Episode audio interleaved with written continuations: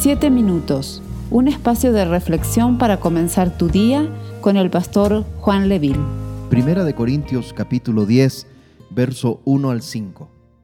Porque no quiero, hermanos, que ignoréis que nuestros padres todos estuvieron bajo la nube, y todos pasaron el mar, y todos en Moisés fueron bautizados en la nube y en el mar, y todos comieron el mismo alimento espiritual, y todos bebieron la misma bebida espiritual, porque bebían de la roca espiritual que los seguía, y la roca era Cristo. Pero de los más de ellos no se agradó Dios, por lo cual quedaron postrados en el desierto. Israel en el Éxodo fue muy bendecido con muchas experiencias espirituales, sin embargo ellos fueron descalificados.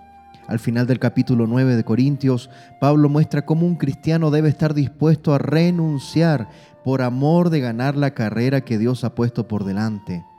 Pablo ha estado escribiendo acerca de la necesidad de terminar lo que Dios ha puesto delante de nosotros y cuán peligroso es no estar dispuesto a renunciar a algo que se pone en el camino a la meta. Ahora Pablo usará la experiencia de Israel en el éxodo de Egipto para ilustrar este principio. Piensa en todas las bendiciones que Israel tuvo en el éxodo de Egipto. La nube de la gloria, la Chequiná, ensombreció a Israel a lo largo de su viaje. Durante el día la nube los guardaba del sol y durante la noche era una columna de fuego. Era un recordatorio constante de la gloria y la presencia de Dios con ellos. Todo Israel cruzó en Mar Rojo y vio el increíble poder de Dios al sostener las paredes del mar para que Israel pudiese cruzar en seco. Después, la obra de Dios de regresar el agua para ahogar al ejército enemigo. No solo fue una demostración del poder y del amor de Dios, sino también una ilustración del bautismo. Por medio de pasar por el agua, todo Israel se identificaba con Moisés, tal y como por pasar por el agua un cristiano se identifica con Cristo en su bautismo. Todo Israel fue sustentado por la milagrosa provisión de Dios. Esta fue una notable muestra de amor y de poder de Dios para Israel, una preilustración de la comida y bebida espiritual que recibimos en la mesa del Señor cuando celebramos la Santa Cena.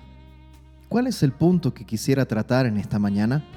A pesar de todas estas bendiciones y privilegios espirituales, los israelitas no agradaron a Dios en el desierto por todas las bendiciones en agradecimiento, debieron haber sido más agradables a Dios, pero no lo fueron.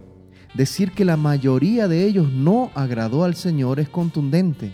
Solo dos hombres de toda la generación adulta que salieron de Egipto entraron en la tierra prometida, Josué y Caleb. Como hijos de Dios, tenemos que tomar en cuenta estas advertencias del apóstol Pablo. No podemos relajarnos en nuestra manera de caminar en el Señor. Más bien, nuestro caminar siempre tiene que dar testimonio y fruto de que la salvación está en nosotros.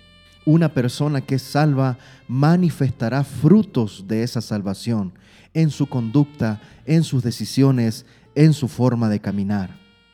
Oremos al Señor.